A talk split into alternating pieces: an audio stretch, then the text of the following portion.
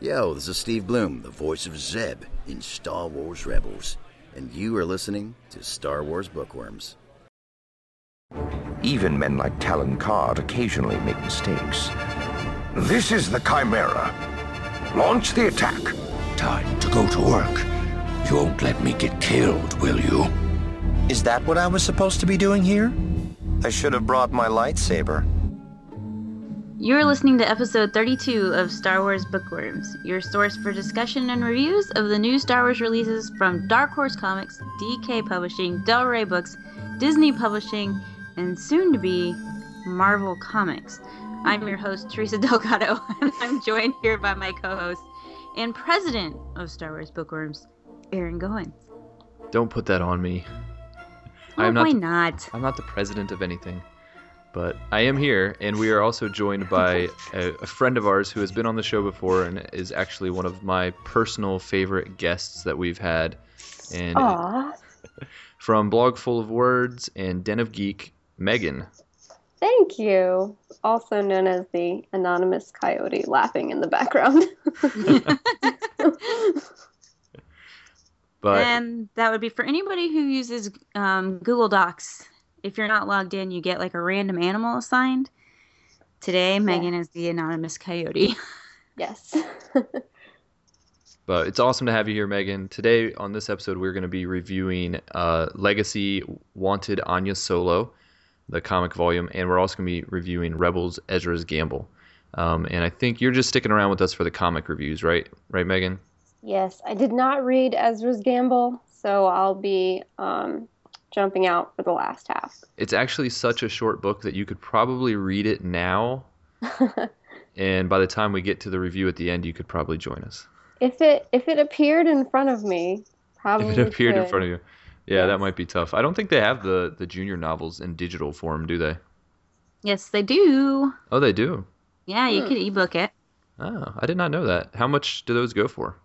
I think it was like five ninety nine. Interesting. I'll have to keep that in mind because I drove all the way to the, my local bookstore, which I hardly ever do because I almost get everything digital, and I didn't know it was available digitally. Otherwise, I wouldn't have made that drive. Aw, That just makes me sad. Everything that you just said makes me sad.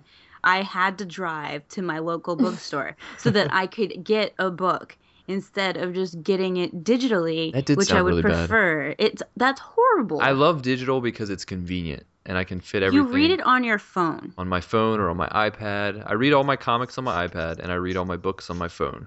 That's but- so weird. It's not weird. See, it's it's called I'm- progress. I'm old fashioned and tend to read things in paper form, both because I don't have an e reader and because I like to be able to go in and browse and find unexpected things. But I know that that's because I'm behind the curve. No, see, I have an e-reader and I use it for some things, but I like the kinesthetic feel of an actual book and the smell of paper and being able to see the ink printed on a page like a normal Mhm. person. I don't disagree with you, Teresa, because I actually enjoy those things as well. But the convenience factor has has has kind of overridden that for me lately.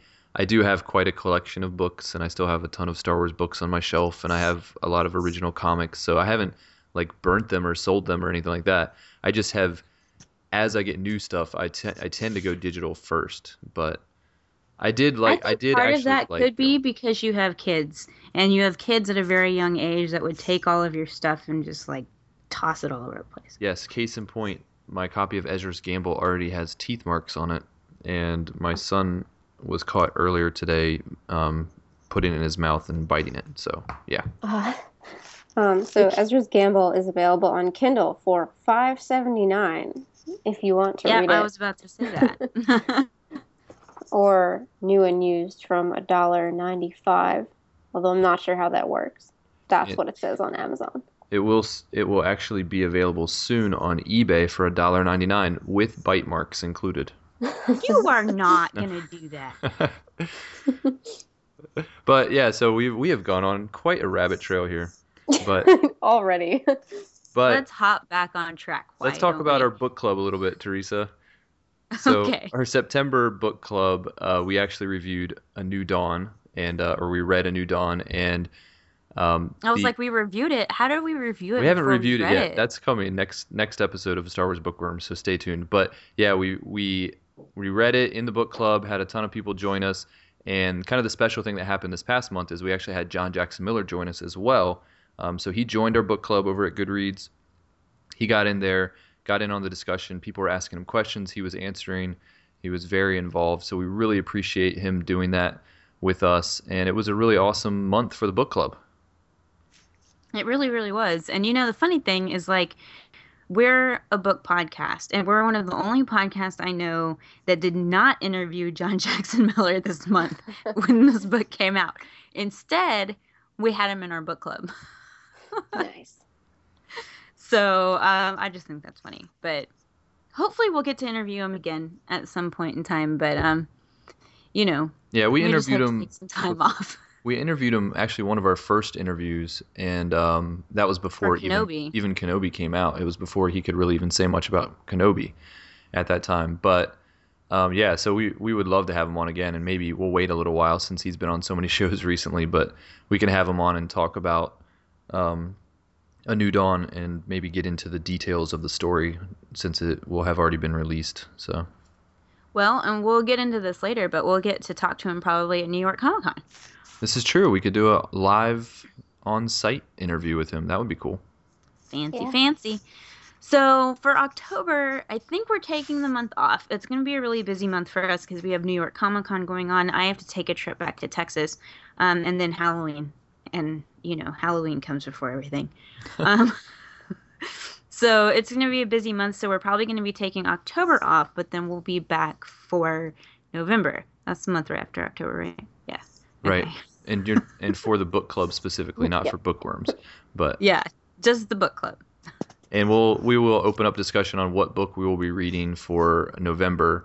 Um, which I don't know. Maybe we could. I mean, just a new do. we could just do Tarkin. Yeah, we can just do Tarkin. We'll just start doing all the new ones now. It seemed to went over. It seemed to go over well with a new Dawn. So maybe we will do Tarkin, but we will. uh We'll talk about it. discuss. Discuss. Democracy, President Aaron. You're gonna be All right. president whether you like it or not. Well, we have some emails, and I have said before that if you send us an email, it'll get read on the show. And so, staying true to my promise, um, I'm going to start off with this first one. And Megan, feel free to chime in on the emails as well. Um, this first one says, Hi. I would be curious to hear both of your opinions on the way women in Star Wars are presented, and while I could spend time explaining this, I'll try to keep it as condensed as I can. Quite a few prominent female roles in Star Wars, Ahsoka, Aayla Secura, and Leia, seem to all be dressed at one time or another in what seems to be as little as their audience will permit, while the men are dressed in very modest clothes. I ask, do you think there is a significant problem that there is worth bringing up, or something that is really not a problem? Thanks. Did we say her name was Leanie? Lenny? I I've been pronouncing it Leanie, Okay. but she Well- can correct, she can correct us in her next email. Um, for me personally, I don't think there's a problem. I've never had a problem with the way Ahsoka was dressed ever, mainly because in her first outfit, she had on like a high waisted skirt. So even though there was midriff, there wasn't showing like her belly button or any- anything like that. Um, I think Leia's slave Leia costume was for storytelling purposes. Um, and Aayla Secura, I she's one of my favorite Jedi ever, and I think her uh, her costume is just amazing. So, I personally have never had a problem with it, and I think people that's always going to be something you're going to see in fandom, whether it's Star Wars, you know, Marvel, whatever, Disney, Doctor Who, anything that has girls in it. So everything. Um, you're always going to have people who who you know do fan art or do whatever and you know do the sexy stuff. Megan do you have a, another girl opinion? Yeah, well, I um, I'll try to keep my opinion condensed too, but I do think that it's a problem. I think that it, it's really hard to go into motivation. It's really hard to say that this is why a creator did something, but I think that it's a prime example of, of the male gaze. You know that phrase that gets tossed around a lot. Um, that it's the characters are designed for the for guys to look at, and as much as you can rationale it with oh the costume is designed to be um, like uh, stealthy or it's designed to be um, secretive or something. It's um, it's still really media uses that for sex appeal, and I am uncomfortable with that, especially because of how um, how it's done more to women than to men. Um, I think that if I'm good with uh, equality, whether that means everybody's dressed more fully or if that means that we get more fan service from the guys, I'm okay either way. But the um, the double standard kind of I do think is an issue, and it's like you said, something that just happens in fandom. But I, I think that it should happen less because it's not a great um, a great example. And Aaron, dude opinion. Dude opinion. Nobody cares about my opinion on this. No. Uh, Yes, we do. Yes, we do. Um, yeah, I don't know. I've never seen Star Wars as being too guilty of it. I know it's definitely something you see in Hollywood, using women as a kind of objectifying them and making it so.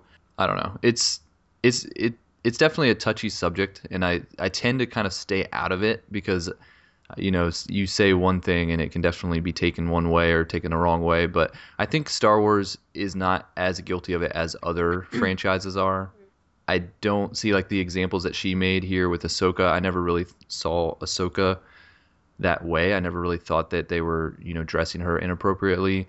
Aayla Secura maybe a little bit but i mean she's she's barely in the films as is and she was in the clone wars some but you know, I don't see it as being a huge issue in Star Wars per, per se. I, I think other franchises would be more guilty of it for sure.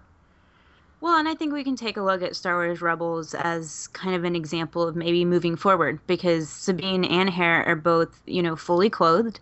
Um, they do have, you know, maybe more form-fitting costumes on, but I wouldn't. I haven't heard anybody complain yet that they're being objectified. No, I Um, think uh, I like those costumes a lot. Yeah. So I mean, you know, maybe we're taking steps in the right direction, and then when Episode Seven comes out, we'll see. I guess. I don't know. Um, do you want to read this one? Sure. Okay. All right. So our next email is from B- Brian Bortree from he says from Central PA, and it says, "Hello, I heard Teresa on one of the Clone Wars Rebels podcasts and started listening. Went back and picked up some of your prior shows also. I enjoy reading the novels and are the novels that are movie tie-ins or give background stories, i.e., concurrent or prior to the movies. I also wish I could talk to someone who knows the finer points of the plot and revealed backstories. And now I found your show. Just finished reading Kenobi and actually and actually a young reader's scholastic version of the PT. I guess next is a new dawn since you're going to be reviewing it soon. Looking forward to hearing your analysis. So Well, yay, Brian, for a Thanks, new listener. Brian. Woohoo! And he like gave You us a compliment there. He said that we uh we know the intricacies of of these books. So that's Yeah. that's nice. I think that's you. I think he's talking about you. Um, well, yeah, I'm glad I, he heard me. He probably heard me on We Talk Clones, um, which is now the Ion Canon podcast. Um, oh, is that what it is? Yep, because they're going to be doing Rebel stuff and they've changed to the Ion Canon podcast. But um, yeah, I'm just glad we have new listeners. That's nice to hear. So, hi, Brian. Okay, and our last email is from um, Adam. I don't know how to say your last name, Adam. Mercivier Messevier? Messevier. Or something like that. and we've we totally butchered your last name. oh, I'm sure we did. I'm so sorry. Um, he says, Hey, Aaron and Teresa. I just wanted to say I love this podcast. I've been a huge fan of Star Wars since my dad introduced me to it in 2005. Around that time, I also began reading every book with Star Wars written on it that I could find, starting with Timothy Zahn's Thrawn trilogy. Oh, look, he's ahead of me. You know what? I'm just never going to read it, Aaron, so that I can continue saying that forever. Just on principle. Yeah. At first, I was shocked learning that the expanded universe I had grown to love was removed from canon and placed under legends, but I have come to accept that fact after realizing that the stories still exist, even if just in my own mind and the minds of other fans who have read them. And of course, I am excited that new novels and comics are popping up in the new canon. I do have a question for you.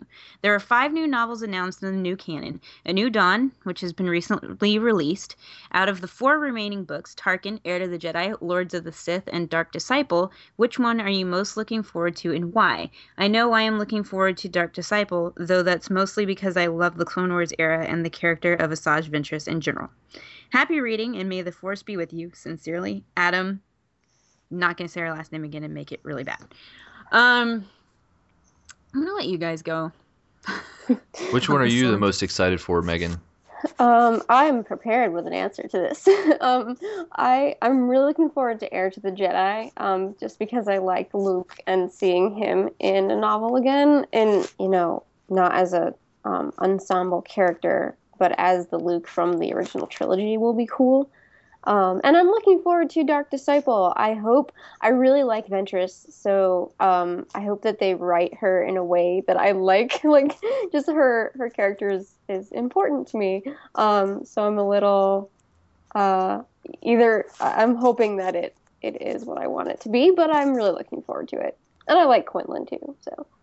I'm looking I forward know to. Aaron's. I think I'm Yeah. mostly looking forward to Dark Disciple, um, which is a title that was recently revealed. We didn't know what the title was going to be, and that was recently revealed just I think like last week, which I think it's a pretty cool title. Um, but yeah, I'm I'm excited. Kind of like you were saying, you hope they get Asajj Ventress right in the novel. I really hope they get Quinlan Vos right, and in my mind, getting him right is not the Clone Wars version of him, but more the the Republic Comics version of him. Yeah. So, or I hope they kind of blend the two a little bit. You know, to stick with canon, obviously Clone Wars is canon, and the Republic comics are not. So, it, you know, but I would like to see some of the traits that they established about him in the comics kind of blend in with the his characterization in the novel. So we'll see. But they did release like all that Clone Wars material lately, like um, you know the concept art and stuff from that you know that story arc that is now being adapted into a novel Mm-hmm. and it did look you know it looked like um, they had a darker version of Quinlan Vos and even in the the notes on the on the art it said like you know darker Quinlan Vos so I don't know if just his outfit was darker or they're trying to say the character himself may be darker so we'll see Uh, partially because I know that you like him, and partially because I've read not read all the comics with him, but I've read some of them. I'm gonna be looking out for that too, for how they, if um they strike a balance between the two versions. So I'm right there with you. Yeah, and we actually talked to Christie Golden a little bit when we were at Dragon Con, and she kind of indicated that they were going to be definitely using all the elements of Quinlan Vos, or I guess she didn't necessarily say it that way, so maybe I'm I'm I I don't want to misquote her, but basically she was saying She they're going to say take it like that at all.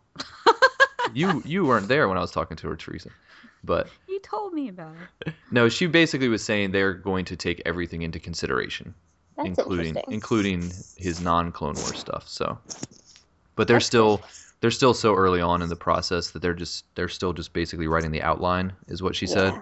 So they haven't really written anything yet. What about you, Teresa? You have to at least have one that you're excited about. I guess it would be Dark Disciple first, um, just because I'm more attached to those characters than anything else. Um, but if I was picking one from the original books that were released, that were announced, I know A New Dawn was the one I was looking forward to the most, and that came out and I read it already, and I am not saying anything. Um, Lords of the Sith, I guess, Lords of the Sith. because I'm I'm gonna entertain my dark side. Yes. I'm excited about that one as well. It's a Paul Kemp novel, which I know, you know, I think he's one of those authors that's kind of um, polarizing. There's a lot of fans that don't like his stuff, and there's a lot of fans that love his stuff. I'm I tend to be one that likes his stuff, so I'm I'm interested to see what he's going to do with Vader and Palpatine. hmm So let's see. Well, we kind of talked about our first news topic, which was the title of the new Asajj Ventress Quinlan Vos novel. That would be Dark Disciple, in case nobody was listening to the last couple minutes.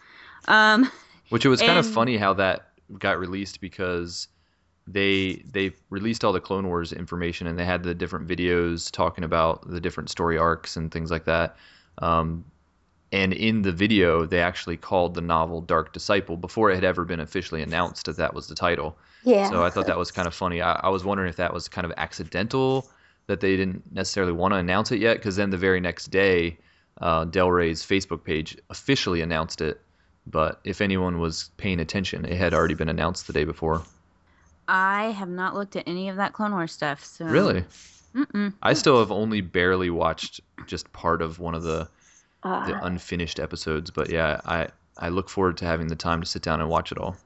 Well, let's I- talk about that for a minute. Megan, have you watched and looked at all that stuff?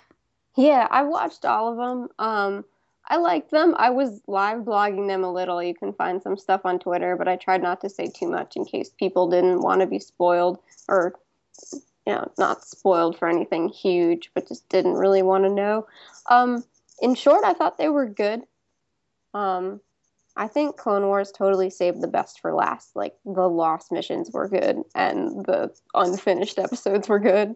Um, yeah, I don't know. For me, I uh Clone Wars is pretty much over in my mind. And so anything that they're releasing right now, like I kind of wish they would just do like a book similar to the, you know, making of books for the films and just do like a making of Clone Wars and similar to what they did with making of Return of the Jedi if you got the ebook version or the iPad version or whatever, you got the videos and you got audio clips and you got things like that. Like I just kind of would prefer that it was done that way. Um because I've had to let Clone Wars go and I've I've so moved on from Clone Wars that I'm well like knee deep in Rebels. So it's kind of like going backwards for me where I just kind of wish that they would just do like something big like the making of book, you know. I think that that would make sense. I think a making of book would be good, but I also think, and this is entirely speculation, but there are so many people who want Clone Wars to come back and all these petitions and things. And I think that Disney Lucasfilm knows that, and they're giving us more than we would have gotten if people hadn't made so much noise. Um, I don't know if that's true, but the other thing I see, and this is really a tangent, is people who um, say like we don't want rebels we want clone wars and i to me the um, release of the unfinished episodes was like lucasfilm was saying here we're going to try to give you both which was nice not like i'm not a huge clone wars fan i i, I know a lot about it but i'm ready to move on um, whereas for me it wasn't um, you know it wasn't like christmas morning but for some people i think it might have been Oh, definitely. I just um I think we might come from a different breed of fan as well though because we do a lot in the media realm and things like that. So we kind of have to go ahead and say, "All right, end of that chapter. We're ready to move on because we're covering it." You know that's know. a good point So it's we kind of have a little bit of a different viewpoint I think than just like the average fan. Yeah, Uh, it's um, we don't almost have the luxury of sticking with one thing. That's interesting. Right. Aaron, are you there? Yeah, I'm here. I was just listening to what you guys were saying. I I mean, I kind of agree with with what Megan was saying. I think Lucasfilm was aware of the the demand, and I think this was just kind of their way of, you know, throwing those fans a bone and saying, hey, you know, we hear you. Here's what we have. But I think they wanted. I think the timing was important because they wanted to get it out there before Rebels hit. So now it's like, okay, here you go. Here's your your Clone Wars stuff. This is all we're gonna give you. We already gave you season six on Netflix. Now we've given you this unfinished stuff. This is all we have. And now start focusing on Rebels. So Well, and I think they were kind of rushed to do it too because I think they wanted to get it out before Rebels, and then um, the release date for Rebels on the Watch Disney XD app was actually moved up. So they were kind of crunched for time and just had to toss it out there um, in sort of a whirlwind. maybe. So Yeah. who I, knows? Yeah, who knows what the but I'm I'm assuming this is it. I don't think there's any more. I mean, they might have more stuff that they're holding on to. I'm sure there's plenty of material there that we'll probably never see. And maybe we'll see some more of these unfinished stories, you know, turned into comics or novels eventually. But I think for now, you know, we can expect that this is the last we're going to hear about Clone Wars for quite a while. Until the making of book. Until yeah. exactly. Sorry, I'm not letting that go. Okay, so moving forward, um, there is something coming up in like what it guys is it like seven days now, eight Ooh. days, something like that. Yeah. Does anybody have a countdown? I think it's Um, something like eight days. Something like eight, days. on- yeah, it's a week until Wednesday, and then the con starts on Thursday the 9th. It is seven days, ten hours, and fifty-four minutes away, you guys. Nice. I had to open up my countdown app, and that would be New York Comic Con. Um, all three of us are going to be there. So Star Wars Bookworms and Anonymous Coyotes will be there in force. Um, there is some panels going on. There's the Star Wars related panels, which of course is what we care about. Obviously, there are other things we're going to see, but there's a panel with Kieron Gillen, who is doing the new Marvel Star Wars comics. He has a panel on Friday evening at 6:15. Um, not kind of not really a guarantee they're going to talk about Star Wars. I'm assuming they will, but just kind of cool that he has a panel all for himself. And then on Saturday at 3:15 p.m. and these are all Eastern time by the way. Um, there's the New Dawn panel which is going to be focusing on the future of Star Wars publishing and Vanessa Marshall will be a part of that panel as will Erich Schoeneweiss from um, Del Rey. Um, and I think Pablo Hidalgo is going to be there as well. I'm not 100% sure on that. Um, so if he's not, he's not. But um, so far, those are the only two we know. There was at one point on the schedule a Star Wars Rebels panel. That has since been removed from the schedule on the New York Comic Con app and online. However, we did hear in tweets from Tracy Cannobbio that there will be a Star Wars Rebels panel. We don't know what time, we don't know what day, we don't know what it's going to be about, we don't know who's going to be on it, we know nothing, but that there will be one. So I guess just be watching Megan, Aaron, and my Twitter. Yeah, we will be there. Whenever they announce it or when we find out when it is, we'll definitely be there. And I think, I think we're planning on going to the New Dawn panel and the the Kieron Gillen panel as well, right, Teresa? Um, it's on my calendar. I mean, I know we'll for sure be at the New Dawn panel. Yeah, so we'll be live tweeting as much as we can from the con. Uh, we'll you know specifically about the literature stuff, but even just all the other cool things that are going on because it is it's kind of the it's like the San Diego Comic Con of the East, I guess you could say. So New York Comic Con is a pretty big event, and a lot of uh, a lot of the big franchises like to represent there. So we'll be seeing all kinds of cool um, stuff. We're gonna be around, and I think are we gonna have buttons, Aaron? Yeah, we ha- we're gonna have uh, Star Wars Bookworms buttons. So if you see us there, don't be shy. Come up, talk to us, because This will be the first edition buttons we've ever done. So if you get one, it's like limited. it's limited edition, Ah. one of fifty. I only ordered fifty, so one. Yeah, we'll, we'll save even you one. sign yeah, it. we'll sign them for you. Cool. I'm gonna get the Um, behind the scenes look at the pins. um, and then, Aaron, we're also going to be over at a booth. Do you want to talk about that for a minute? Yeah, we will be working a booth uh, for Acid Free Gallery, which is uh, a company that I. The reason why I get to go to New York Comic Con is I get to work this booth the entire weekend, and um, he basically does like fine art prints for uh, Hasbro, and he's this year he's going to be doing uh, Transformers prints, Voltron. Uh, I believe there's Ooh, going to be some ooh, can I say? Can I say? Can I say? GI Joe and My Little Pony. Ooh, I didn't know that. So that. excited. And Cool. s yep, some My Little Pony stuff as well, and uh, it's all officially licensed stuff, uh, limited edition prints. So they're really awesome. I've been working with him for the past couple years up at New York Comic Con, and everything that he brings just looks great. So I definitely recommend if you're a fan of any of those franchises. Unfortunately, he doesn't do Star Wars stuff yet, but he is actually working on getting that license.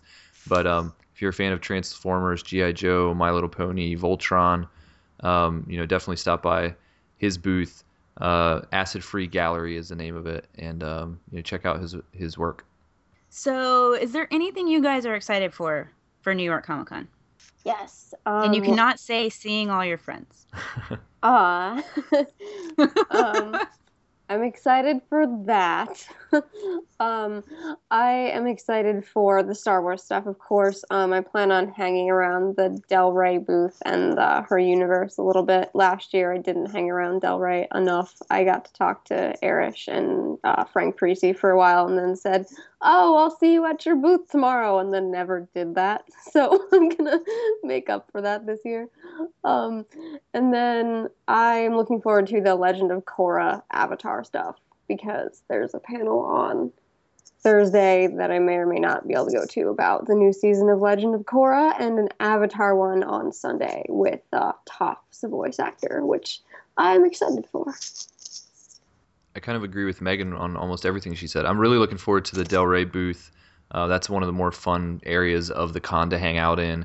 And if you know if you know Erich, which we do, he kind of you know he'll let you in kind of behind the booth and talk to the authors and you know so hopefully we'll get to to do that this year.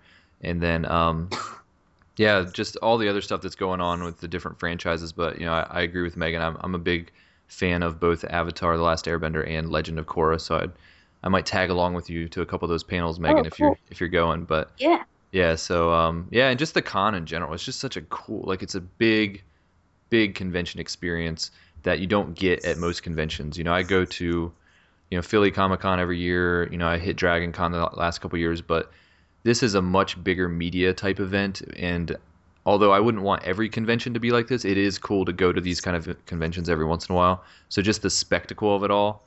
Um, yeah, I'm just looking forward to that part of it. Um, well, you guys have fun at Avatar and Legend of Korra. I'm gonna go hang out in Artist Alley because there are My Little Pony comic book artists that are there, and I am starting my comic sketchbook at New York Comic Con. So I'm gonna be trying to get Katie Cook and Amy Mebberson and Thom Zahler and a bunch of people from IDW and stuff like that in my sketchbook. Nice. So super excited. I always wanted a sketch from Katie Cook, but her line is always super long. Well, I will be there on Thursday. I think that's where I'm going first. Be like, can you do this, please? Um, but uh, I got some really good tips from Amy Ratcliffe for my sketchbooks, so I'm really excited about it. Um, other than that, I'm just kind of excited to experience New York Comic Con and sort of walk around and just see what there is and go to different panels and stuff like that. But uh, I don't have quite the same interest you guys do, so I may be doing some solo wandering then. Aw, Well, we're not going to be at Legend of Korra all day. no. It's just one Never panel. know. We're gonna wander around the vendors room and stuff. Artist Alley, like I bought some some Star Wars fan art there last year, and just uh, that's always fun. So I'll be doing that too a little bit. May or may not stand in the line with you though. All right. Well, let's go ahead and get into this stuff. So, really quick, our spoiler policy. We typically wait at least a month after release date to review a book or a comic. So, if we're reviewing it, it's definitely been out for at least a month, so you can expect full spoilers. Um, so, our first one is the comic volume for this episode, Legacy Wanted Ania Solo. Its original release date was August 13th of 2014. The writers are Corinna Bechko, Gabriel Hardman, artist Gabriel Hardman, and the timeline is 139 years after the Battle of Yavin. And the publisher summary is Ania Solo is charged with the murder of an Imperial knight.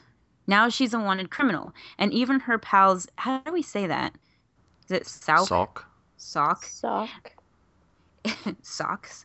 Um, and Imperial Knight Jao Assam are wary. Before Ania can explain, their ship is compromised, the friends are separated, and Ania is captured by one bounty hunter, while another is in pursuit. So I'm just going to go ahead and up front and say that this comic volume is five issues. I read the first one, and then I took a nap. Um, but um, just I've had a lot of stuff to do and I've been really exhausted from work, so I didn't get through them. But Megan is here to pick up the slack. Okay, so let's just start with initial thoughts. Aaron, Um, I mean, this series I've liked from the beginning. So this is book three of volume two, which gets kind of confusing how they they title everything. But yes, it does. but yeah, so the first one I really liked a lot. The second book um, not as much, but still enjoyed it. And this one I really, really liked. So yeah, I'm on board with this series. I'm sad. This is one of the ones I'm sad about because I know with Marvel kind of taking over, um, that that this will probably end, and we won't really be hearing from Ania Solo anymore. So that that's kind of sad. But yeah, this initial thoughts was it, it continued to impress me. Those are pretty much the same as my initial thoughts. Actually, I had positive feelings toward this series um, throughout and picking up this one it uh, i really liked what they did with the bounty hunter. I really liked individual moments in this comic as well as just sort of the general um, flow of it. And uh, in general i was very pleased. So like i really enjoyed the first volume and the second volume was kind of eh.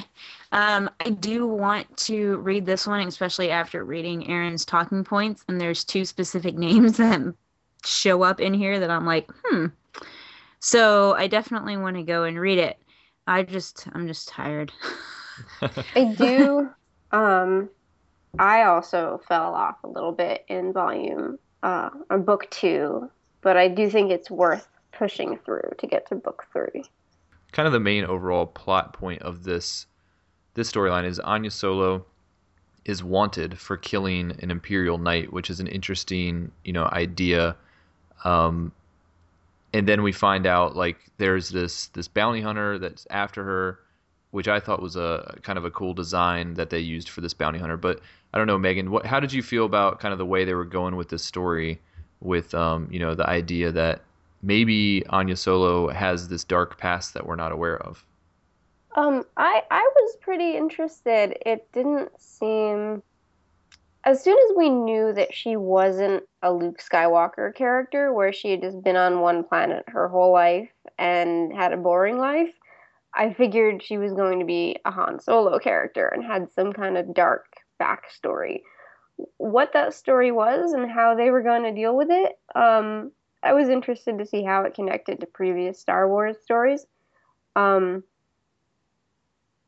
it's I'm going to jump ahead to the end of the comic, but the way they talk about her what her crime was is was a little brief. So I think that we're not done with that. I think we're going to learn more about that.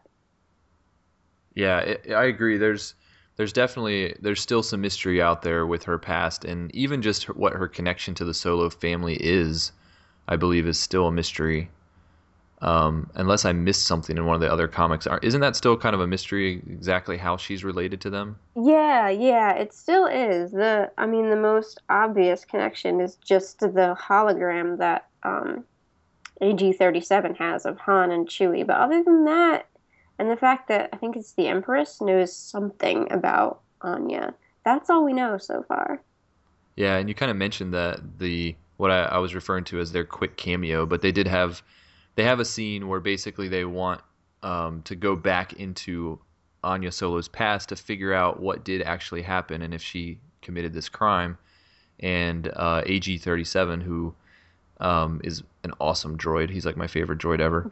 but um, they go into his memory banks and he's able to show um, a hologram. But he goes and you see this image of Han and Chewie, which was kind of cool. But they were basically he's basically like, oh no, it went back too far. So yeah, there's there is some kind of indication there, at least that uh, at least there's some connection to Han with her. Mm-hmm. And um, now we're really, I mean, this is end of comic territory, but throughout the whole thing, they are. Uh, Jao was worried about whether she killed an Imperial Knight. Um, turns out that she didn't, but she did kill someone. So I thought it was interesting that um, the not that they're saying that the value of an imperial knight is more than someone else but that she she sort of did commit the crime that they think she did. And uh, i think that's going to be um, we're going to dig into that some more. Yeah. So another big plot point in this storyline is you know ania solo meeting up with this guy ramid um, who apparently was a former flame of hers um, I actually found kind of the the scene where they introduce him. I found it kind of interesting. Um, it kind of took me by surprise. I, I, mean, I had I had seen the cover of the comic and I knew that she was going to kiss somebody, but when I when they first introduced him, he looked to me like he was much older than her. Mm-hmm. And so when then all of a sudden they just kissed, and I was like, whoa, like who's this old guy that she's kissing? So because I've always kind of seen her as like a teenager in my mind, and I don't know what her official age is, but when she's kissing like a bearded man, it just seemed weird to me. But I guess maybe he's like a hipster young guy and he just likes to grow the beard out. But so I'm I, um, assuming they're closer in age than they appear. But it, it did kind of take me by surprise. The the more I read this twice, and the more I read it, the more I liked that relationship. I'm typically not really into um, romantic relationships. I just I don't really care. But these two had a lot more going on, which I'll I'll talk about later. But um, at her age, I always thought that she was like early twenties. I am usually pretty uh, on a hair trigger in terms of I don't like when characters look too young if they're not supposed to be. But um, I thought that she looked like she was in her early twenties. Um, the kiss was funny to me though because it was so abrupt. It was like there was no lead up to it. It was just so sudden. Um, And it wasn't like it, it didn't even fit really with how they interacted afterwards. Because as soon as she sees him, they kiss, where you're like, oh wow, that's like must be a very passionate romantic relationship that they have. That that's how they would greet each other basically. But then after that, it's kind of they're very disconnected from each other, and it doesn't seem like they're very romantic at all after that. Yeah. So it was kind of like it didn't really fit. It yeah, it was a little forced. part of me again thinks that it's the word that's coming to mind is clickbait, and that's not the correct word. It's you know, it draws your eyes like it's um, a dramatic scene, and they intended it just to be dramatic and to get people to go, "Oh, what's happening here?" But um, the other part of me that when I read it the second time, I thought was, um, if she's been away from him for really long, and they had this brief, strong relationship, she's probably been thinking about him and all that years leading up to that moment. And once that moment's done, they can, you know, form this new, much less uh, touchy feely relationship. But maybe the kiss was just sort of the culmination of something, and then they went back to a more normal, uh, standard relationship when the whole kidnapping thing started. Oh, but Yeah, it, I- it made for a good it made for a good cover. You know, they have the cover of the, I believe it was the second issue or no, it was the cover of the first issue, wasn't it? Um, maybe. And that's Where- the thing. I didn't like that cover because I was like, oh, this is such a. It's designed to get people to go, ooh, there's a love story in this one. I didn't like that they used it as the cover, but they were that- trying to it, it looked like they were very much trying to emulate the the kiss between Han and Leia. Yes. So it, definitely. it was like an identical, you know, scene there, although it doesn't necessarily match with the way it happened in the comic. Um, yeah, the cover was the cover was eye catching. So I think that's probably what they were going for. Yeah. And for what it's worth, for it was one of the rare times that I actually felt the cover the the kiss was kind of justified. So for what Yeah. that's worth. But one of my favorite things about the storyline was the planet that they had to, that they ended up on. Um, was just how harsh the planet was, and the idea that that whatever is happening in the atmosphere and the elements that are there, that when it rains, it actually rains glass, Yeah. which was something that it's like okay, that probably could never happen, you know, in any situation. But it was kind of a cool sci-fi element and unique. I, I don't remember ever coming across, you know, a story where there was glass raining from the sky. So I thought that was a cool, a cool uh, idea. I, I thought about it for a minute. Like maybe lightning is striking heavy mineral particles in the atmosphere or something. And then I went, nah, it doesn't matter. It makes for a really cool scene with AG 37. So I'm just going to go with it. Yeah, it was. Um, yeah, it definitely. The planet seemed very like a place you just would not want to be. Like it, it was very intimidating, and yeah, the part where it just starts raining glass and they all have to kind of hide, but then AG thirty seven because he's a droid, he can go, you know, walk out into the. He can continue to stay out in the elements, but um, it was kind of interesting that although it didn't look like the glass was doing any damage to him, um, somehow his jacket was able to to withstand the glass, which I think it probably would have been torn to bits. But I, uh, I'm, I want to flip to that scene because I don't remember it super well, but I remember that it was dark, and this art tends to be a little muddy, intentionally muddy, but a little. So my thought was maybe it was like it was ripped, but you couldn't really tell because the scene itself was. I looked at it very closely on, and I like I Ah. said, I, I read these digitally, so it's on my iPad, so it's actually backlit, Okay. and it it's very clear that his jacket has has no damage to it. Ah. So Well then, so I yeah I found that interesting, but obviously later on when he he ends up being in the acid rain, so this planet not only has glass rain, but it also has acid rain. and That giant happens later on. So he wasn't as able to withstand that, but but yeah, the the glass didn't seem to be affecting his jacket. But, yeah, um, well, Aaron, you're just ruining the illusion for people who aren't reading it digitally. Oh, Way to go. this is a this is a point for digital though. You can see things more clearly. and you can zoom in on stuff and take screenshots and crop That them and true. live tweet while you're reading comics, Which you did do the other which day. Which I do. But I can still I, I I can still do the live tweet thing, but the do you details just take a thing, picture? you win. Do you take a picture with your phone? I have done. I did with um Son of Dathomir, I think. That's actually one of my favorite things about reading digitally is the fact that I can grab an image out of the comic anytime I want um, and post it Yeah, seamlessly, nice. and it's like you know HD quality when I post it. yeah. So, but yeah, back to So the story. But yeah.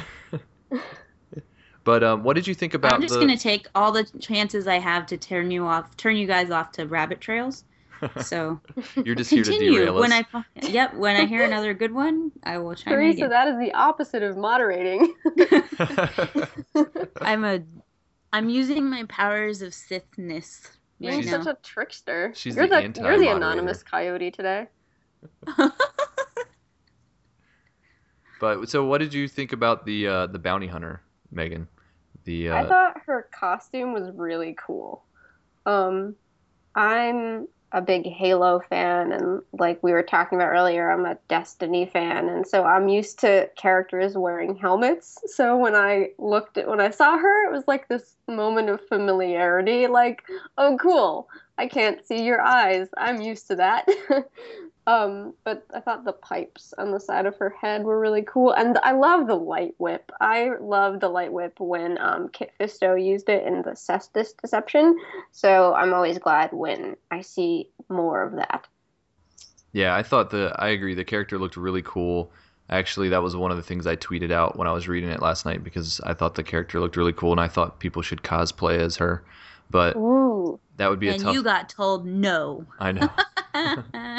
Bria, Well, Way from, to go, Bria. Bria from Tosche Station. I, I tweeted at her that she should try to cosplay, and she was like, "Nope, the helmet's too hard." Aw. So- But yeah, the helmet would be tough, but maybe a helmetless version. But I think the the main elements of it that looked really cool to me were the the uh, the light whip, which I actually believe was an electro whip, not necessarily a light whip. Otherwise, it would have Oh. been cutting people's heads off. my mistake. But um, but then It also was just pretty. Yeah, it, I like that it was yellow. I, I've always liked um, yellow as a color for like lightsabers and things like that. And then uh, just the she's carrying a blaster in one hand, light whip or a you know a electro whip in the other with that cool helmet. Yeah, it was very cool design. Um, didn't necessarily like the character that much, but the the design of her outfit was really good. I uh, I did like her backstory. What didn't you like about her character? Um, I just didn't. She just seemed to be bad all around. There was no like, there was no motivation on her end that was anything that I could get behind, where I could see, Hmm. okay, I see what she's doing here. Like she was just a bad person, and I Yeah. typically don't like bad guys. Uh, the the bad guys I tend to enjoy are bad guys that have some sort of motivation I can understand, and she just seemed to just be a bad person. So. That's that's She's- interesting. she stole someone's identity and you know and then you know she was trying to cut off Ania Solo's hand and yeah, it was just she was a, bit messed up she was a messed up person. yeah. But does that make her a bad person? she killed the Twi'lek pilot. I'm just saying, I mean, does it make her a bad person? Would you consider all people who do bad things to be bad people? No, I would not. Okay. But this, This person in point this made. person was a bad person. My point was just made. All right, continue. But it was cool she was flying a like a TIE bomber. Yeah. which was pretty awesome. She had a sweet- bomber. She had her sweet ship. She had her sweet outfit. Just her personality wasn't that great, you know.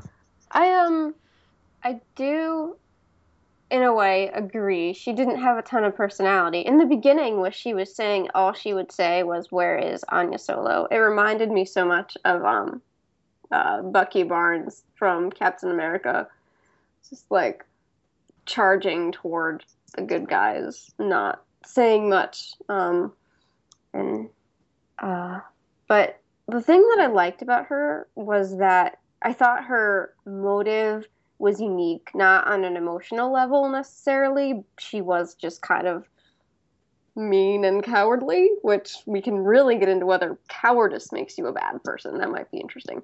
Um, but uh, I liked. I thought it was unique that she had stolen um, Ania's identity and was trying to clean up her tracks. Like it wasn't a big motive. It wasn't noble. It wasn't like I believe in something, therefore I'm fighting.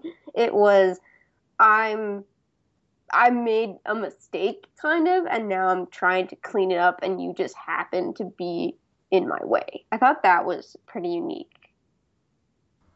Yeah, I see what you're saying, but um, the part where they're in the the kind of the the one station that's on the planet, and it's a it seems like it's abandoned, but then Ania ends up finding like this closet full of dead bodies.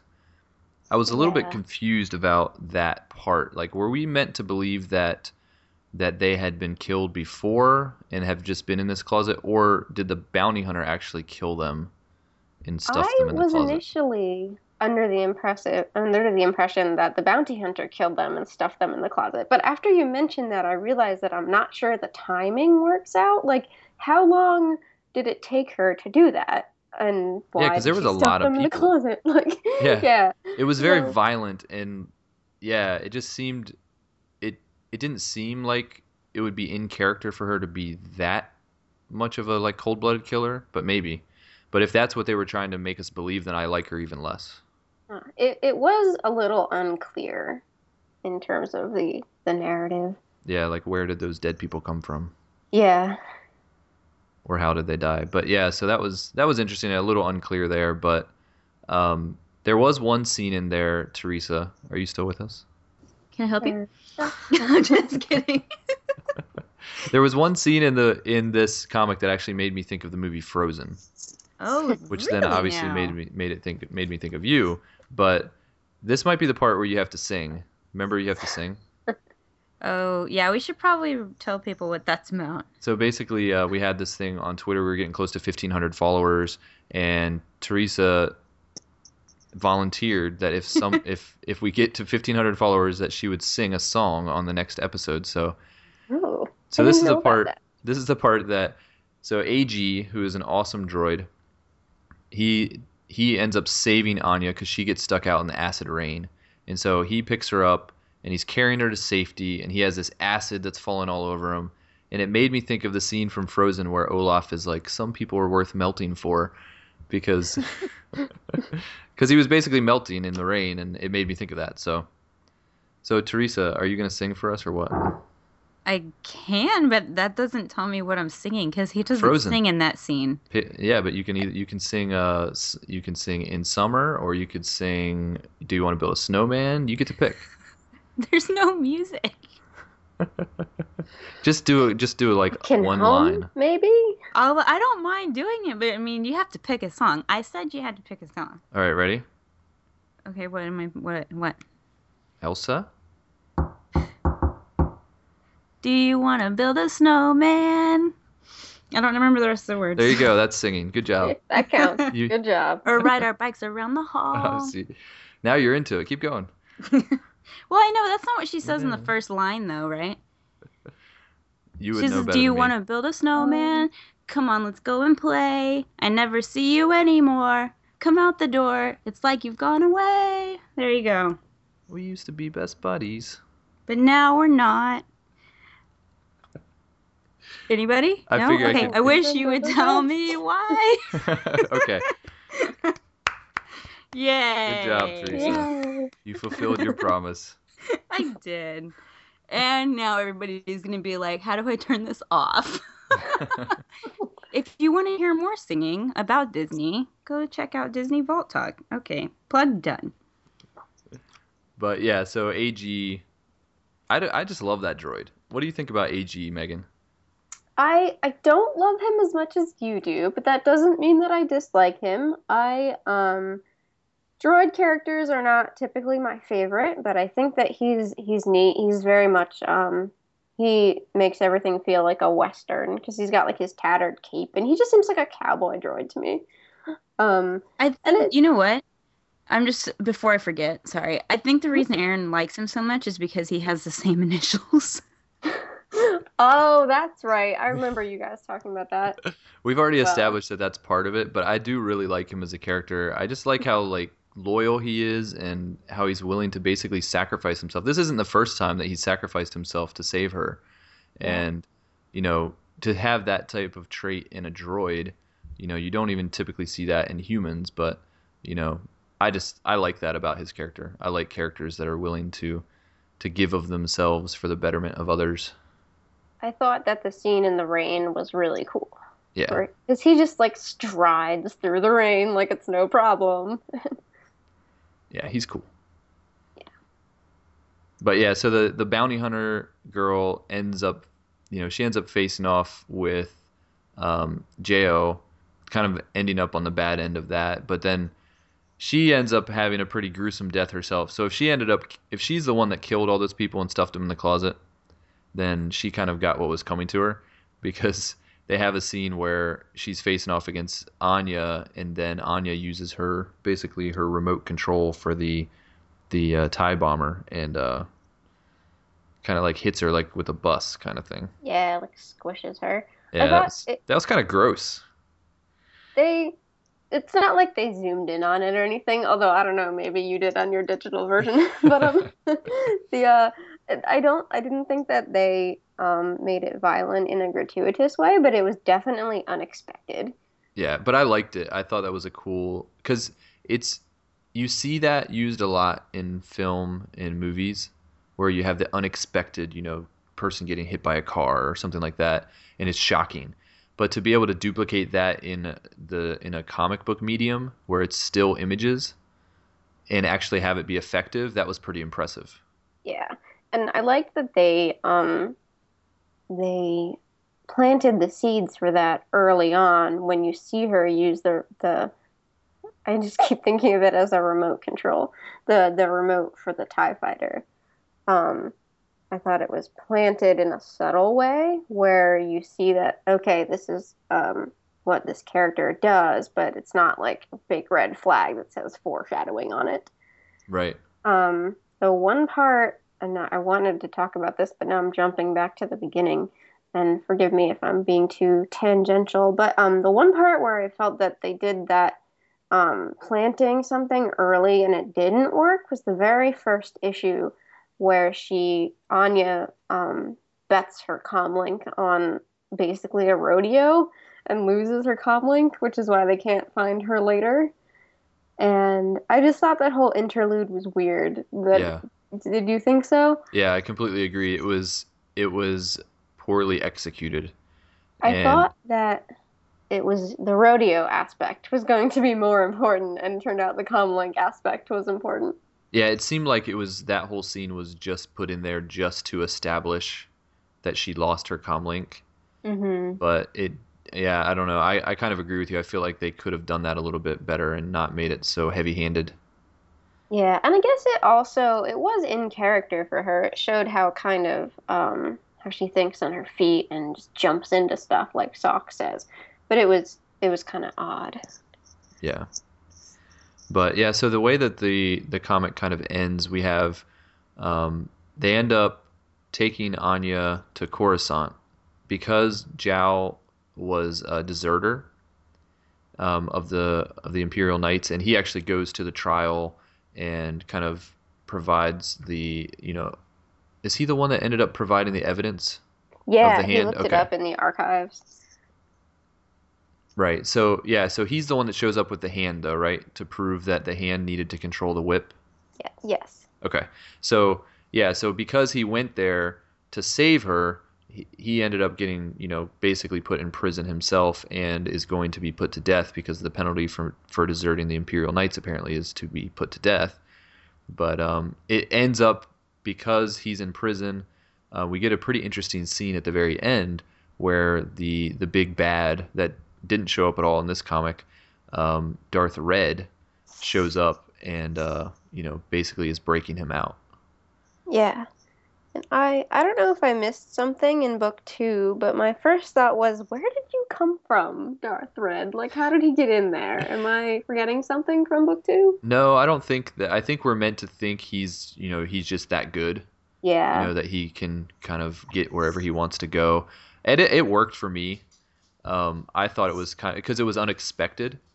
it was so- a good a good cliffhanger ending. Yeah, and the, even the artwork just in that in that scene where he's he's kind of there and he's got his hand out with the lightsaber in it and he says now you have a way out. Um, Yeah. And you know Jao's kind of his whole thing is that he's had this vision, you know that they need to get they they need to kill Darth Red, and now all of a sudden Darth Red is helping him, you know, to escape. So it'll be interesting to see how that you know goes into the next part of the story and if Darth Red is kind of trying to turn him, you know, to be maybe his apprentice or something like that. So Yeah. Uh, I liked it. I liked the ending, and um, that was a good, a nice little cliffhanger, like you said. yeah. I um I liked the Imperial Knights in this book in general a lot. Um there were a couple moments where I went, "Oh, that's designed to look like the Jedi Temple from the prequels and to get the people to like the Jedi in the prequels to like it." But it worked because I liked it. Um and I really like the Empress in this in this um, book as well. Yeah, yeah. Imperial Knights have always been uh, one of my favorite parts of the Legacy comics, um, and I don't necessarily like them all. I don't like Draco that much. His character kind of bothers me, but you know, there's other Imperial Knights that I think are are really cool. Yeah. So.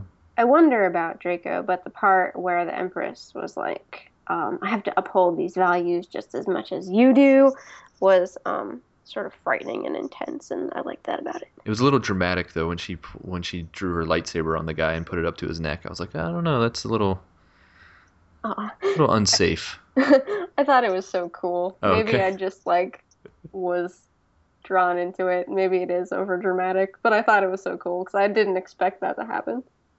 All right, well, let's kind of wrap this up unless you had Yeah. anything else specific that you wanted to talk about. Nope, that's it. So overall, um, you know, what were your feelings on this specific um, this specific volume? Um, really positive, except for the rodeo at the beginning. I think if I'd been reading them in individual um, volumes and I'd only picked up volume one, I would be a little bit like, where is this going? But really, I thought it was very good. Yep, I agree with you. Like this one a lot. Better than the last one for this. I'm looking forward to seeing how this all wraps up and hopefully they give us some sort of closure uh, because I believe the last or the next um, volume is the last of the the Ania solo stories. So hmm really sad to see this series ending. Um, hopefully they give us a little bit of closure and maybe who knows maybe someday Marvel will pick up some of these characters, but We'll see. we shall see. But thanks, Megan, for for joining us for our comic review. Uh, it was awesome having you on again. You're welcome. I, I always enjoy it. So before you go, do you have anything that you want to plug? Do you have anything that you're working on blog wise, or anything else that you want to tell our listeners about? Um, I've been doing quite a lot for Den of Geek. Um, I will probably have some more articles up about the Clone Wars for them. We haven't put that 100% in stone, but that's likely. Um, and then Comic Con, we'll see what happens during that. Awesome. Well, we look forward to seeing you up at New York in Yeah. just a little bit over a week. And um, thanks again for coming on. Yeah, you're welcome. I look forward to hanging out with you next week. All right. See ya. All right, bye. Okay, so next up on our list is Ezra's Gamble. Um, this book, it's a junior novel. It was actually released on August 5th of 2014, and the writer is Ryder Wyndham. So the publisher's summary is as follows. 14-year-old Ezra Bridger lives alone on the outer rim planet of Lothal. He fends for himself by picking up odd jobs and hustling the unsuspecting stormtrooper. But when Arena Day arrives, an underground tournament where mighty beasts battle to the finish and all the swindler sw- oh wow, hard word. Swindlers, gamblers, and no-gooders come from all corners of the planet to make a profit. Ezra is whisked into an unlikely partnership with the fearsome bounty hunter Bossk and enmeshed in a high stake chase against an endless fleet of troopers. Ezra isn't willing to trust anyone, but he soon learns that surviving doesn't always mean just fending for himself. So, to kind of preface this, this story is an original story, so it won't be in any of the episodes of Star Wars Rebels. Um, it is a the first one, I guess, in a series of Star Wars Rebels junior novels. Some of them are going to be episode recaps, some of them are going to be original stories. And I think we're covering the ones that are going to be original stories, right, Aaron? Correct. Yeah, I think that's that's kind of how we're going at it right now. We may adjust that, but for now, I think yeah, just the the ones that are original stories. So the primary characters in this one are Ezra, um, who most people will know by this point as being one of the main crew of the Ghost and one of the main characters, if not maybe like the story's main character for Star Wars Rebels. Um, I know a lot of people seem to think it's going to be Kanan or Hera, but I think um, Ezra is supposed to be the center character. Um, Do you get that? probably the I that's what I get. Do you get that And- impression? Because I, I know you watched the the uh, what was it, Spark of Rebellion, right? Yeah, you've Yeah. watched it too. Yep. so did you like after watching that? Did you kind of get the impression that Ezra is the main character? I don't want to. We're gonna be. We can just tell everybody now. We're gonna be doing the written reviews for Jedi News for the episodes of Rebels, and I know a lot of people haven't seen it yet. Um, the Spark of the Rebellion premiere because it's only available on the Watch Disney XD app. So if anybody's listening to this and they haven't seen it, like I just don't want to Okay. I don't want to say anything, but I can say from like the shorts and everything that's come out, and kind of just the publicity we've seen, um, some of the shots of the crew all together. Ezra always seems to be in the forefront and in the middle. Um, so that's kind of where I get this. And also, if this is one of the very first junior novels to be released and it's focusing on him, I would kind of lean that direction as well Yeah. that they're kind of focusing on Ezra as maybe the journey of Ezra um, being kind of like the primary character here. Yeah, it was kind of cool to get a new dawn before the the show came out to kind of get an idea of the characters of of Kanan and Hera, and then we get this junior novel about Ezra where we can kind of get into his you know his mind a little bit and see what type of character he is even before the show comes out. So it was nice to you know at least from the literature side of things to be able to to get little previews of these characters before we see them on TV. Right. So, and like something we should probably talk about is we've been reviewing a bunch of different publishers now. Um, we started off with just Dark Horse and Del Rey, but we've now done some DK stuff, and we're now doing Disney Publishing. Um, I kind of was just curious on your end, how did you feel about the way that the like this book, which comes from Disney, in comparison to everything else, like how does it hold up? I as think far it, as just all aspects of it. I mean, like Yeah. design, design, like font type, if you will. You know, just all that kind of stuff. I think it very much looks like other junior novels that have come out in the past. I know they've had, you know, they had like a Jedi Apprentice series. Um, they had a Boba Fett series of junior novels that were, you know, done by a different publisher other than Disney. But it looks like, although the Disney logo is, you know, on the cover and, you know, in the bottom right corner of the cover, beyond that, there's really no, you don't look at it and pick it up and think, oh, this is a Disney book. You know, it just looks like a Star Wars Rebels book. So um, yeah, just the design of it, the the size of the book, um, you know, the amount the amount of pages, it's very much matches other junior novels that have come before it. So yeah, I don't think the fact that Disney is the one that put it out didn't really change anything. It doesn't seem like, and even just the fact that Ryder Wyndham wrote it. You know, he's written other junior novels, you know, before Disney took over, and so they even kept the same author, you know, that people are used to. So it's a good transition. Yeah, you know, I haven't read um the other like junior novels and stuff, so I guess for comparison's sake, you're probably, you know, more of the expert on that than I am. Um couple things that I did notice is that the book was about 10 chapters long, or it was 10 chapters long. It's about 154 pages or so. Um, I thought that was a decent size. Um, the print size is pretty decent for a junior novel. Um, I've read other junior novels, just not um, any of the Star Wars ones. Um, I sort of felt like it was it was good as a good starting place for maybe some kids that are in there. I don't know, probably like eight nine year old time frame to your you know middle school kids. Um, i think this would work well for. One thing that i did notice a lot and you'll have to kind of fill me in here is that they used a lot of species that are not very common names in the star wars universe from films or even from the clone wars. Um, i found myself having to google a lot of the species that they were talking about and saying oh or you know or Wikipedia them or whatever and saying, "Oh yeah, okay, I know what that is. I know what that is." But when somebody like me is having to go and do that, it makes me wonder for these kids, you know, I mean, obviously we're in an age where kids are going to go, well, I don't know what that word is. I'll go look it up on my phone, which is sitting right next to me, you know, but like, what do you think about that? Yeah, I completely agree with you. I had the same reaction as I was going through the book. I was like, I was like, what is that species? And you know, it was is names that looked somewhat familiar to me, but I couldn't visualize what it was. And he didn't actually get into a lot of descriptions. Some of the species he did describe kind of how they looked, but some he just said the name of the species, and then I had no idea. Now I didn't do what you did and actually look them up um, because I was trying to you know get through the book quickly and didn't actually take the time to do that. I wish I did because it probably would have helped out a little bit on the visuals. But yeah, I, I completely agree with you. Um, some of that was throwing me off as well.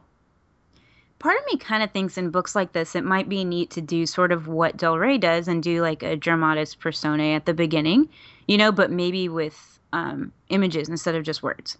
Um, especially like even if it's just for species or whatever, because since these are directed more towards kids, they're not going to know the kind of things that we know. I mean, they may recognize like a species like a Dug because I mean that's Sebulba, you know, and they right. mention that in the films. But when they're saying other stuff, like I don't have it in front of me, but you know, some of those species that were in there, and I'm just like, what? Like you know, like an Ishi-Tib. Yeah, like an Ishi-Tib and some of those other like crazy weird ones.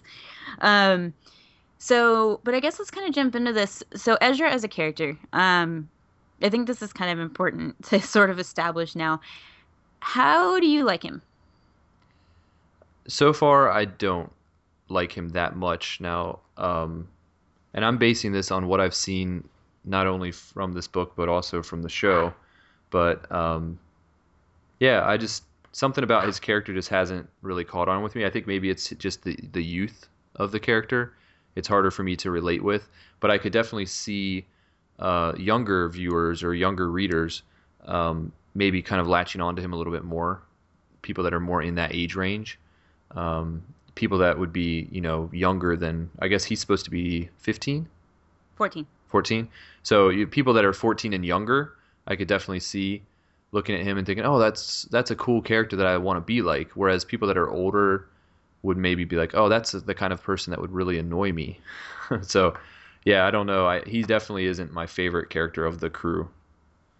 And this book didn't change that yeah, you know, I feel like Ezra is going to be a lot like Ahsoka for a lot of people. That it's going to maybe take like a season of the show and maybe some books and stuff as he starts to grow. Because um, we do know that this isn't spoiler at all. We do know that he joins the crew of the Ghost. We do know that you know Kanan is going to train him in the ways of the Force. You know, this is all stuff that we already know. You know, maybe as he grows, it'll be a character that the older audience will gravitate towards. You know, I really wanted to kind of like him and sort of be an ambassador for him, sort of how I was with Ahsoka, because I liked Ahsoka from the beginning, even from the movie. I never had a problem with her in the Clone Wars movie. Um, and I know a lot of people did. So I really want to like him. Um, you know, this it's kind of hard to talk about this book without incorporating anything from Spark of the Rebellion. His character isn't awful. Um, Taylor Gray does an amazing job with his voice.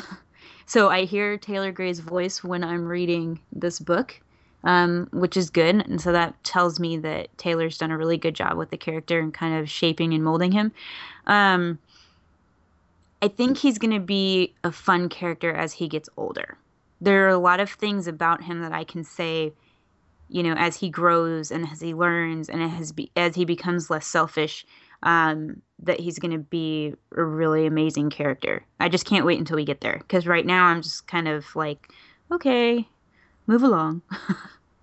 I kind of agree with you there, what you're talking about, the character growth. I fully expect to like him more as the show goes on, and there's probably you know, it's probably part of the storytelling that they're starting him out as this, like you said, selfish character that's kind of out for himself, trying to make a buck, um, you know, young, immature. And I think as the show goes on, they're going to develop his character kind of like they did with Ahsoka. I think I jumped on board with Ahsoka um, pretty much from the beginning. I liked her um, pretty early on, but with this character, it might take a little bit longer. So, did you get the impression that Bossk was more the main character of the book than Ezra was? Or was that um, just, was that just me? Or was it kind of an equal thing? I think it was more equal than it was one or the other. Um, but I think they did a really good job of Bossk and Ezra playing off of each other. I really like the way that Bossk spoke to him, you know, and I like how Bossk stayed in his bounty hunter character also while protecting him and you got to see a different side of Bossk. And it's kind of funny that this book comes out after I just got a chance to talk to Mary Franklin because Mary Franklin's favorite Star Wars character is Bossk. And from after this reading this book, I can kind of see why. You know, we don't get to see a lot of the him in the film, um, in any of the films, and we get a little bit more in the Trandoshans arc of the Clone Wars, but there's just not. It's not like there's tons and tons of stuff out there about Bossk, unless I'm missing something in some book somewhere that I haven't read. Um, maybe you can correct me if I'm wrong. But um, you know, he they do a really good job of sort of kind of really turning Bossk into a real character and um I've always really liked Bossk in with the bounty hunters and stuff. I have actually um, try to buy things that are Bossk when I see them, as far as like collectibles go and stuff. I just got his pop vinyl not too long ago, so I think that he was very likable as a character. And as far as like what I think about him being in Rebels or possibility being in Rebels, I would say definitely. Since they put him in this book, I, there's a big chance that we'll see Bossk. I think. Yeah, I liked him in this book a lot. Actually, the you're right. We haven't seen a lot about him in other material. Um, there there has been some expanded universe materials that go into Bossk a little bit, but I, I was really basing my kind of view on Bossk on anything that I had seen that's in that's canon. Um, you know, so the film, his appearance in the Clone Wars, um, you know, is really what I was kind of basing it on, and it was nice to see that him fleshed out more in this book and I liked his character a lot. I, I liked how he was kind of being mean to Ezra, but you could tell that he liked Ezra. But it was like, I like you, but I'm not going to admit that I like you. And he knew Ezra was really helping him out. And um, it was a cool partnership, and I really enjoyed the dynamic between the two characters all the way throughout the book. So yeah, Bossk was he was fun to read about. No, he definitely was. I will um, I will actually disagree with you on the fact that I don't think he's going to show up in the show. I think this was a way that they could include Bossk in a Rebels story without having to put him in the actual show. And I don't. I think this would. This might be all we get of Bossk. I don't. I don't expect to see him in the show. And if you look at kind of the the cover of the book, the animation style that they use for Bossk, it looks. If I'm if I'm not wrong, I think it's the exact way that he looked in the Clone Wars. I don't think there's any difference. So I'm assuming that this model is basically the Clone Wars model, which if they were going to have him in the show, they probably would redo his model to look different. So, which doesn't necessarily well, take him out of the running to be in the show eventually, but I think I, if I had to guess, I'm going to say he's not going to be in the show. Yeah, but you're basing that off of cover art from a book for maybe the first season of the show, which they finished. Right, and I'm You not know, I'm not fully basing on that. That's just one that's just one thing I'm basing it on. But yeah, I'm saying like, do you think he will ever show up in Rebels like the run of the entire show? Like that we won't ever, Ever? see him. C- because I don't think we ever expected to see him in the Clone Wars, um, and we saw that. True. I don't think we ever expected to see Chewie in the Clone Wars, and we saw that. I don't think we ever expected to get amazing characters like Hondo, and we and we did. yeah, so, I think I think this is actually good. I think we should remember this moment and then when when he does show up in in Rebels, you can t- say you told me so. But yeah, I think I think um I'm going to say no. You're obviously saying you think he will, so let's see. We'll see who's right. and let me remind you about Mandalorians. and Mandalorians. yes. And we were Lots of told them. we were told we would not see Mandalorians in the Clone Wars by Dave Filoni. And now we have a Mando in the uh, just- in Rebels too. I'm so. just pointing it out. Um, now, here's something that's kind of interesting. When you were reading this story, did you think for one second that there was another character that they could have used instead of Bossk that might have been really fun? like Boba Fett. No. I mean, like, Uh, Okay, uh, I like guess not. Hondo. I don't know. Like, yeah, Hondo. okay. Like the whole time, I was like, "Oh man, if Hondo was a bounty hunter, this is perfect." I feel Like, like, it was a great story for a Hondo. that would have been a funny, funny story, and I think it would have gone a whole different direction. But I think for what they were going for with this one, I think Bossk, it just worked better with Bossk. But I'm not saying that it didn't, but like I Yeah. did have that thought in my mind that this would be really great with Hondo, and I think that's just because I love Hondo. yeah, it, even that would have been cool if they even just had like some kind of cameo with him in it or something. But I, I really fantastic. hope, I really hope that we get characters like that showing up in Clone or in Rebels. Once again, I'm not. I'm gonna say I don't think that's gonna happen. But if Hondo showed up in Rebels, I would love that. I would love if Hondo showed up in Rebels. I would love it if Cad Bane showed up in Oh Rebels. yeah, that would be amazing. I think we're gonna get Boba Fett. I do. I do believe we'll get Do Boba I'm Fett. pretty sure we'll get Boba Fett. He's too much of a cash. You know, I mean, people. Yeah, they're gonna put Boba Fett. We're gonna get Vader eventually. Uh, I don't know about that one. That I might was- have to argue with you. on. Filoni was teasing it the other When? day. He said it would be a shame if Vader never showed up in Rebels. I'm not sure the exact quote, but I'm pretty sure he was teasing it. Uh, well, we'll see. I mean, it would make sense. It would Yeah. be weird, I guess, like just storytelling wise, if Vader was not in Rebels. What are? Why are we talking about this? Okay, Because we're excited for Rebels. rabbit trail. um, so let's talk a little bit about the plot. Um, how did you feel the strength of the plot was? I thought it started out a little slow for me, but um, I it was a it was a pretty strong story. I would say it was you know definitely geared toward a younger audience. Obviously, being a junior novel, which is expected. So I don't think the the plot was very deep, but it was enjoyable. Um, you know, interesting. I wouldn't say there's really any twists, but there was some interesting turns in the story toward the end. Um, yeah, I it was strong. It was strong considering that it was written for younger readers. Um, we've talked about this a little bit off um off the show and about how you keep referring to it as kind of like a children's story or a junior novel and how I disagree with you. I guess kind of when you were talking about the detail of the plot and not being that deep and stuff, do you think that this story could not that it ever will be, but that it could be adapted to like a novel type of story? I think they could take a very similar story, but I think you would have to add a little bit more complexity to it. Well, that's what I mean. I mean, obviously, if it goes into a novel, like an actual, you know, 300, 400 page novel, it would there would have to be more complexity to it.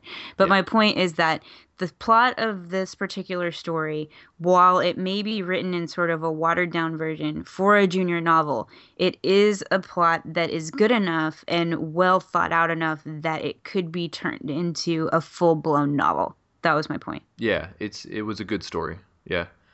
There was there were a lot of elements to it that, you know, yeah, it was yeah. I guess to answer your question, yes, it could it, it could have been a more uh, it could have been a full-length novel uh, for sure just based on the plot. So there was a couple little things that like I wanted to highlight. I don't know if you have any kind of favorite moments, but I really love the moment where Bossk is trying to put together a disguise for himself because clearly a Trandoshan is a very um, noticeable species on Lothal because there aren't really Trandoshans there. And he goes into like wearing like a tarp type of thing as like a cape and then putting on goggles and pretending to be blind. Um, and just how convinced he is that his disguise is going to work. I mean, and it does. It does work. And he does play it off well. And Ezra definitely plays along with the whole blind thing very well, even though he was very doubtful of it when Bossk was putting his little disguise together. But, you know, it, it reminded me of a, from a Disney movie when Robin Hood puts on like a cloak and some glasses and has a stick and is trying to walk into um, Prince John's palace and is pretending to be blind. yeah. I didn't think of that, although I'm kind of disappointed that I didn't because Robin Hood's one of my favorite Disney movies. But yeah, that that scene in the book stood out to me as well. I was I was laughing at that and uh, how humorous it was. How and especially like uh, Ezra's reactions to it. You know, he's kind of rolling his eyes, like, okay, if you think it's a good costume, you know, he's he's definitely not on board with it being a good costume. But yeah, I thought it was funny. Was there a moment for you that was kind of like a standout? Um, I think the the the fact that Bossk kept getting shot, I found to be kind of funny. Um, he got he got two different times in the in the book. He ended up taking some major injuries. Um, and then just him being kind of delirious after the first one and telling Ezra that you know you can have all the money in my lockbox, you know, if you if you help me out, kind of thing. Um, you know that was that was a standout you know moment for me that I thought was interesting, and then just how it all ends up, where at the end, you know, Ezra gets everything that's in the box, but there's really not anything in there other than just a few credits, which uh, Bossk got the best of them there, which I think we knew was going to happen because obviously if Ezra became wealthy right before the storyline of Rebels, he probably never would have joined their crew. So yeah, we, we knew he wasn't going to make out rich after the story, but it was kind of funny how it all ended up. Actually, I didn't know that. I didn't even go that. I figured he would probably get like a couple thousand or something like that honestly, when that happened, I was like, uh, Bossk just totally like scammed him in total bounty hunter style. It was actually kind of a surprise for me. I don't know if I should have known, but I didn't. Um, something else that stood out to me is how in depth we've gotten information about stormtrooper helmets and like all the stuff that goes into a stormtrooper helmet um, I think it's really cool because I guess I never really thought about that maybe there's technology in the helmets that can help them see through smoke and dust and debris, or, you know, I mean, obviously they have communicators, but I think in the films, don't we see them talking into their wrist? Um, probably at some point. I, am not really sure. I, I guess, guess, I always I, just assumed they had some sort of built-in communication system in the helmet.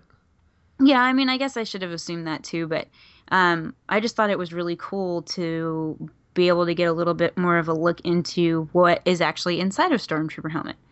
Um, and that he collects them, which is kind of cool too. He has his yeah. own his own collection of different of different helmets, and we get a we get the scene at the end, um, which actually coincides with the the clip that they had released previously of Ezra, and we basically get that entire scene played out in the novel as well, where he he steals the uh, Tie Fighter helmet. Right. I'm trying to remember the name of that clip. But um, yeah, so you know, as we progress through the story and it gets to the end portion, it actually just basically tells the story of um, the clip that one of the, I guess, interstitials that we've talked about. Um, it was titled "Property, Property of, of Ezra Bridger." Did yeah. you find it at the same time as yeah, me? Yeah, right at the exact same time. Um, so this particular short um, was originally seen at Star Wars Weekends, and then we've seen it all over the internet since it came out. Um, but this is the interaction that Ezra has with the Tie Fighter pilot um, that the ghost shoots down, and he goes to basically raid it and kind of just completely confuse this, you know, Tie Fighter pilot, um, who we now know is by the name of Baron Rudor, um, voiced by Greg Ellis. So um, it basically tells the story of that entire short, which I thought was really cool that it ended by tying into something that we've already seen. Um, they're using a lot of visuals by including things that we've seen before to kind of help with the story. So I think that's cool, which kind of confuses me on why they don't have any pictures of any of the species of the crazy weird stuff that's in this book. But oh well. Yeah, they. I guess they just assume that we'll just all Google it. That's so weird. it did. I. I mean, I, yeah, we were talking about it before, but I completely agree with you. There was, I believe, there was an overuse of, you know, just random really species obscure names. species. Yeah. Where it was kind of like, okay, am I supposed? Am I meant? Because there's so many species out there that they could, you know, use like Ithorian or, you know, I don't know. There's plenty of other ones that are in the movies that would be recognizable. But yeah, it was almost like he was looking for very obscure species names to stump us. Yeah, I don't know if he. I don't. Who knows? I would love to interview Ryder Wyndham and ask him. We can ask him. Um, I don't know if he'll be at New York Comic Con, but he was last year. So Well, if he's there, maybe we can ask him. Um, but I definitely like the way that Disney's going with this. I like the fact that they're having some stories that are not going to be episodes. So it's going to, in a way, it's good because it's going to help promote literacy. It's going to help promote kids to read. Um, you know, I guess this is kind of like sort of wrapping it up, but um, I guess final thoughts and then I'll go into what I'm thinking. I my final thoughts. I I enjoyed it. It was a it was a fun read. It was fast. You know, there was you know it was a shorter, like you said. I think there was 150 pages, 10 chapters. So it's literally you can sit down, you know, in just a in an evening and read through the whole thing. Um, the story moved along really well. I loved, you know, just kind of them using Bossk in this way. It was kind of the most that I've ever, um, you know, seen of Bossk in this way. So that was fun. Um, so yeah, I, I really enjoyed it. I would definitely recommend it. It's it's more geared towards younger readers, but I think even you know people like us um, would enjoy it as well. Yep, and I'm right on there. I'm on par with you there. Um, I will forever stray away from saying that it is a kid story. I won't say that ever. So I never said it um, was a kid story. I said it was for younger readers. I was- Okay, still, I won't say that. Um, and the main reason I have against saying stuff like that is because I don't like to classify stuff as being for just a certain age audience. Um, I just don't like doing that. So, with that in mind, um, I think that it was a really clever use of clever use of a bounty hunter. Um, it was a good introduction to Ezra. It was a good introduction to Rebels.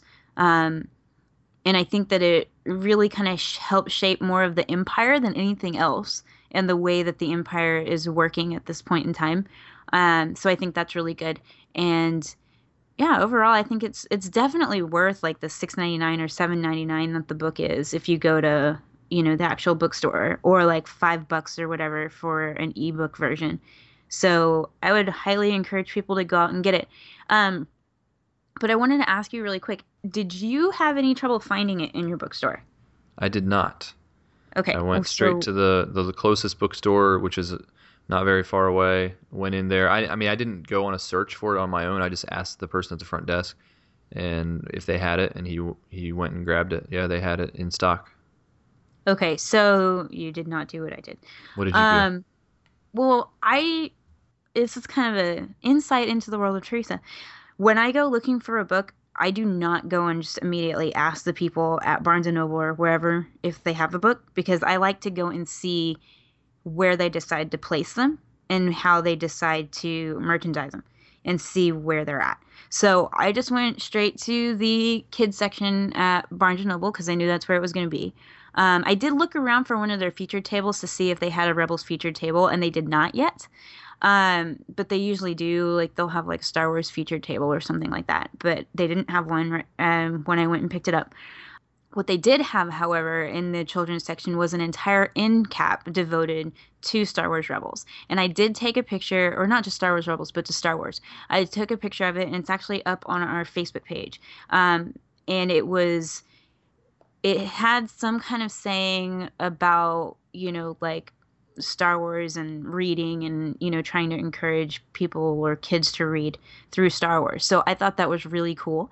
Um, they did have it placed in the area where the rest of the junior novels are, but they had it um, in two different sections, that end cap, and then they had it on another sort of like front and center display section, um, along with some other stuff. So um, I think there was some Harry Potter stuff there, sort of main like franchise books. Um, that they had all together in one spot. So overall, I was pretty impressed with the way that Barnes and Noble decided to merchandise this book. Um, and I'm just hoping that they continue to do that with the Star Wars stuff that's coming out for kids. And so hopefully kids will use Star Wars to get into reading. And um, so, yeah. Well, I guess that about wraps this one up. So, on our next episode, we are going to be reviewing the much anticipated A New Dawn. And I think you and I are pretty excited to review that. I am. Yes, I'm very excited to review that, and hopefully we can get a cool guest on to review it with us. Have you finished it? I have finished it. Ah, okay, good. Last time we talked, you hadn't.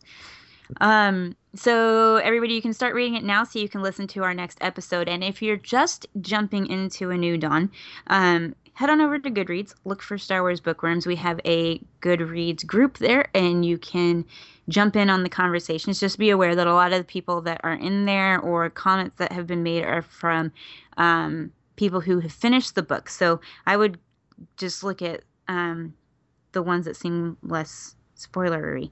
Or if you have any questions, you can always email us or reach out to us on social media. So our Twitter is at SW Bookworms. You can email us at starwarsbookworms at gmail.com. And as I've said before, if you send us an email with any of your thoughts, um, no matter what they are, we will read it on the show.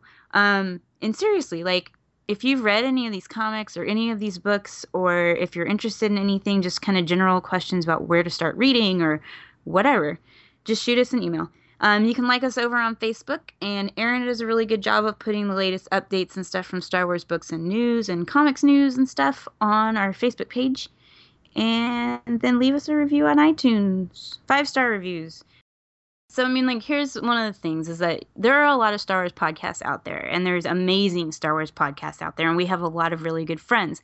But book and comic podcasts are very niche. And so, you guys that are our audience that are listening to this, you are how we are going to get seen by other people, and you are basically our backbone. So, we need you guys to go out and leave us a review um, and interact with us on social media and stuff like that because otherwise, we will stay the same size that we are right now. And um, we have goals. we do. We have big goals, big hopes, big dreams. So help us get there. Um, it would be super, super awesome.